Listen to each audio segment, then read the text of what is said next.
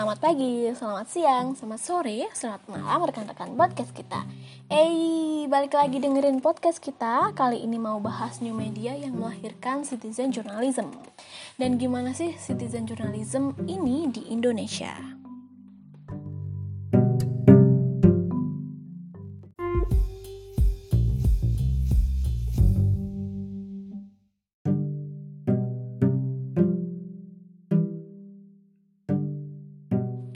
Citizen journalism lahir dari perkembangan teknologi, seiring dengan perkembangan ilmu informasi dan komunikasi. Hal ini telah mendorong lahirnya citizen journalism atau jurnalisme warga. Masyarakat didudukan sebagai objek sekaligus subjek. Berita dari media konvensional seperti media massa cetak, radio maupun televisi sudah mulai didampingi oleh internet. Dengan terhubung melalui internet, hampir seluruh konten informasi dari media apa pun tersedia kapan pun dan di mana pun, tanpa terbatas ruang dan waktu seperti jika kita menggunakan media tradisional. Melalui internet, segala macam perangkat berbasis komputer dan dapat terhubung untuk saling berbagi segala jenis konten informasi tersebut. Di Indonesia, perkembangan teknologi komunikasi didukung dengan kebebasan pers dan demokrasi modern, berkorelasi dengan iklim bahwa sekarang semua orang bebas mengemukakan pendapatnya. Setiap orang memiliki peluang untuk menjadi pewarta melalui tulisan, video, ataupun foto. Setiap orang dapat mempublikasikan hasil karya jurnalisnya di mana pun dia berada. Banyak ahli meyakini bahwa Perkembangan citizen journalism ini merupakan hal yang positif yang dapat memberikan kontribusi terhadap Indonesia karena fitur yang terdapat dalam citizen journalism dapat memberikan akses terhadap warga khususnya negara Indonesia untuk mendapatkan dan menyebarkan informasi. Selain itu, kontributor yang terdapat di berbagai daerah mampu menyediakan informasi alternatif yang luput dari pemberitaan media mainstream. Berdasarkan penelitian, ditemukan bahwa situs politikana.com sebagai situs citizen journalism pertama yang membahas masalah politik terbukti telah memberikan kontribusi positif terhadap demokrasi Indonesia dengan memberikan ruang untuk diskusi dan memberikan pendidikan politik. Sementara itu, Situs panyingkul.com telah memberikan akses dan ruang bagi kaum minoritas. Penetrasi smartphone yang diterima luas oleh masyarakat Indonesia dengan baik, sekaligus meningkatkan ruang kebebasan mengungkapkan pikiran dan pandangan melalui blog maupun sosial media. Ya, saat ini dapat dikatakan siapa saja bisa menjadi jurnalis. Melaporkan banyak hal, kemacetan, kecelakaan, di jalan raya yang bisa dilakukan dengan tulisan maupun merekam video atau gambar dengan menguploadnya, mengabarkan pada seluruh dunia. Di Indonesia, citizen journalism tidak selamanya dipandang positif.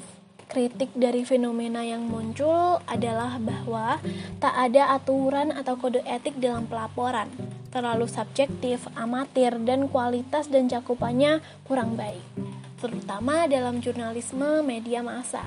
Ada kode etik bahwa berita harus berimbang, melakukan check and recheck terhadap data-data sensitif dan data cover both side. Dan berita yang berasal dari masyarakat ini mayoritas adalah sepihak. Jika kualitas citizen journalism secara umum bisa ditingkatkan, maka fenomena ini juga bisa memperkuat peran media sebagai watchdog atau anjing penjaga terhadap berbagai penyimpangan serta ketidakadilan politik, demokrasi, ekonomi, dan lain-lain. Mengkritisi pemberitaan di televisi nasional yang isinya hanya Jabodetabek atau Pulau Jawa saja, citizen journalism juga bisa memberi suara pemberitaan di luar Jawa di Indonesia sendiri, negara kepulauan yang luas jika media bisa berintegrasi dengan warga dalam tukar menukar informasi pemberitaan akan lebih beragam dan diharapkan mewakili suara dari seluruh daerah di Indonesia. Banyak jejaring sosial yang banyak masyarakat mengunggah informasi. Seperti posisi pertama diduduki oleh situs jejaring sosial Facebook Hal ini dikarenakan Facebook digunakan citizen journalism sebagai media penyebaran informasi secara cepat.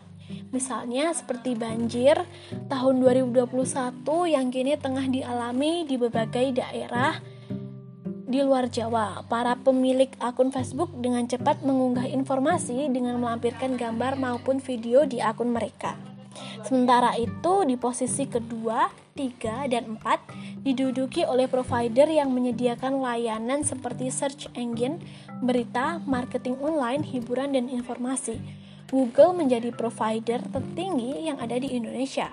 Pada kenyataannya, banyak user yang menggunakan provider pada fasilitas search engine baik untuk melakukan pencarian data maupun gambar.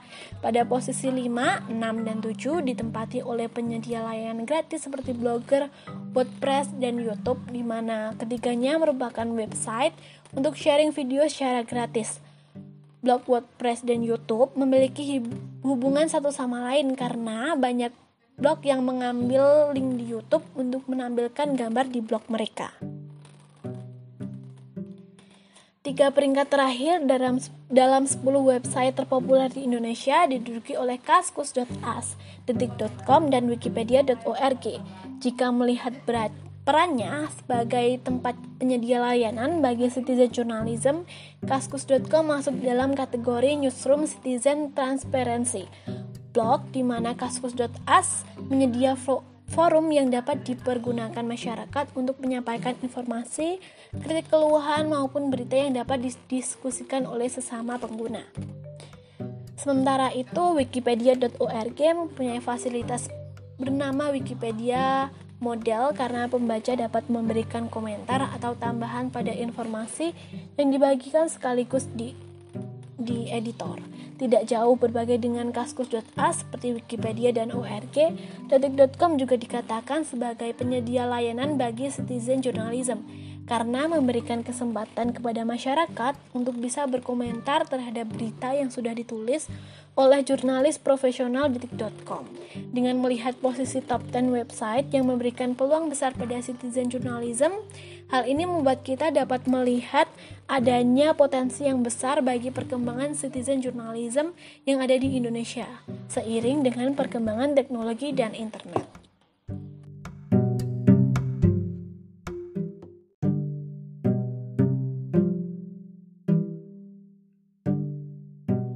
Secara ideal, tujuan citizen journalism adalah untuk menyediakan alternatif informasi dari media mainstream dan memberikan suara bagi mereka yang tidak bersuara. Namun demikian, beberapa bukti menyatakan bahwa di Indonesia menunjukkan bahwa penggunaan media oleh warga telah mengarah pada aksi sosial yang lebih besar. Seperti yang pernah terjadi kasus yang berawal ketika supporter sepak bola menyerang supporter lainnya. Peristiwa kekerasan tersebut menyebabkan kematian salah seorang supporter. Kemudian, beberapa penyerang melaporkan kronologi kejadian kekerasan tersebut dan diakhiri dengan ungkapan kepuasan terhadap tindakan mereka.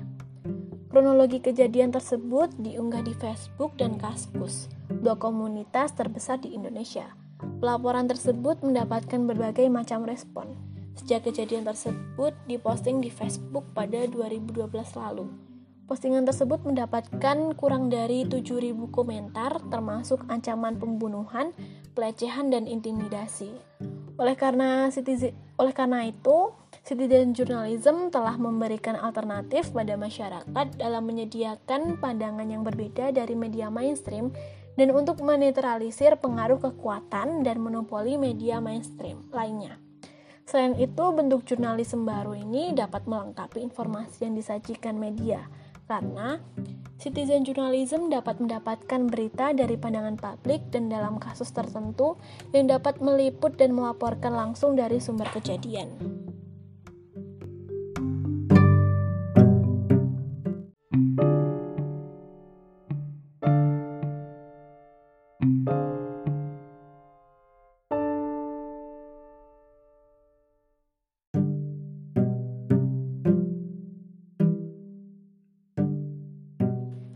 Selanjutnya, apa saja sih kriteria citizen journalism itu?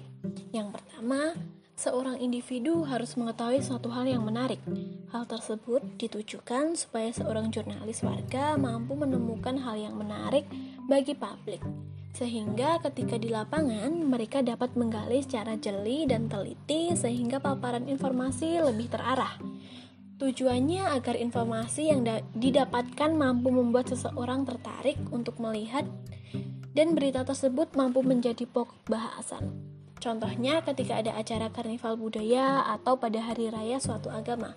Keunikan apa yang ada pada acara tersebut bisa jadi informasi yang menarik. Yang kedua, kriteria individu yang selalu ingin tahu atau bisa dibilang kepo. Rasa keingintahuan yang tinggi akan membuat seorang jurnalis warga lebih mendalami dalam penggalian data dan fakta untuk sebuah berita. Hal yang paling mendasar yang dapat dilakukan adalah dengan mengajukan pertanyaan dengan konsep 5W dan 1H. Semakin mendalam apa yang ingin diketahui, semakin banyak informasi yang akan didapat. Yang ketiga, seorang jurnalis warga harus mampu atau memiliki kemampuan observasi. Pengamatan yang kuat mampu melengkapi informasi-informasi yang didapat. Pengamatan yang kuat akan membantu menghasilkan berita yang lengkap dan menarik yaitu bisa melengkapi informasi untuk menyambung 5W plus 1H tadi. Pada citizen journalism terdapat etika-etika yang juga harus menjadi pedoman bagi citizen jurnalis. Paling tidak, poinnya sama dengan jurnalis pada umumnya, seperti tidak menyebarkan berita bohong, tidak juga mencemarkan nama baik, dan tidak boleh juga memicu konflik sara dan membuat konten pornografi.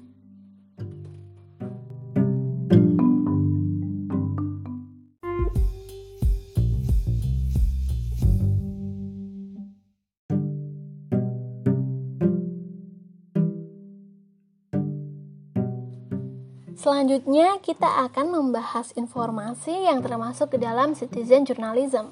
Yang akan dibahas adalah blog dari media massa pophariini.com. Pophariini.com merupakan platform yang khusus membahas tentang wajah industri kreatif dan musik di Indonesia saat ini. Pophariini.com merupakan jurnalisme warga karena memiliki kategori open space for public comment dan citizen bloghouse open space for public comment yang merupakan bentuk yang paling sederhana dari citizen journalism, di mana audiens suatu situs berita menyediakan kolom komentar untuk pembacanya. Dalam kolom komentar ini, pembaca dapat memberikan respon kritik, pujian, atau bahkan menambahkan tulisan jurnalis profesional. Ada kalanya pembaca dapat menambahkan juga informasi yang tidak diketahui oleh jurnalis dan pembuat cerita menjadi lebih baik dan berkategori citizen blog house di mana artikel yang diunggah oleh warga biasanya dalam bentuk blog dan dalam topik tertentu yang spesifik. Yang di mana seseorang yang disebut administrator yang menyediakan web hosting kemudian meminta warga untuk membuat tulisan blog di bawah brand administrator.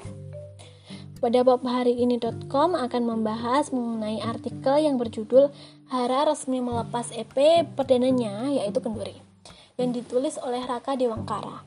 Artikel ini ditulis pada 15 Juni 2021. Artikel ini berisi tentang penyanyi Rara Sekar yang akhirnya melaunching EP terbarunya yang berjudul EP Kenduri. Selain itu, penulis juga menyertakan opininya terkait lagu-lagu dalam EP Kenduri.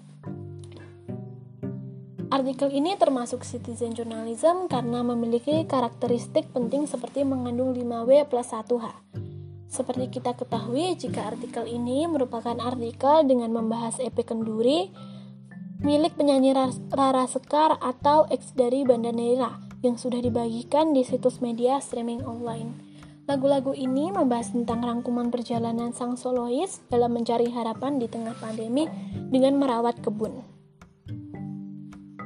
Selanjutnya, artikel ini merupakan produksi berita dan opini yang diperbarui secara reguler dengan menyediakan tautan di mana pembaca dapat memposting komentar.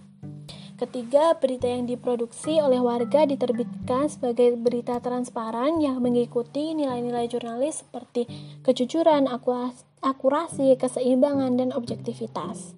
Selanjutnya, pendekatan yang digunakan tidak formal akan tetapi juga bukan personal.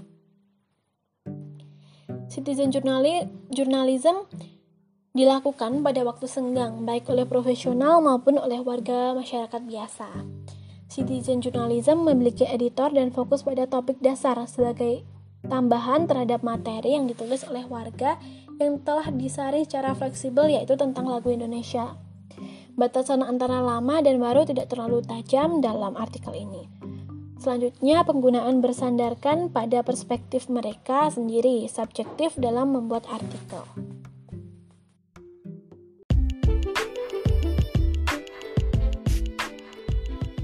Nah, itulah informasi yang telah disampaikan terkait citizen journalism. Jangan lupa tungguin podcast selanjutnya dan dengarkan podcast kita lainnya. Terima kasih, stay healthy.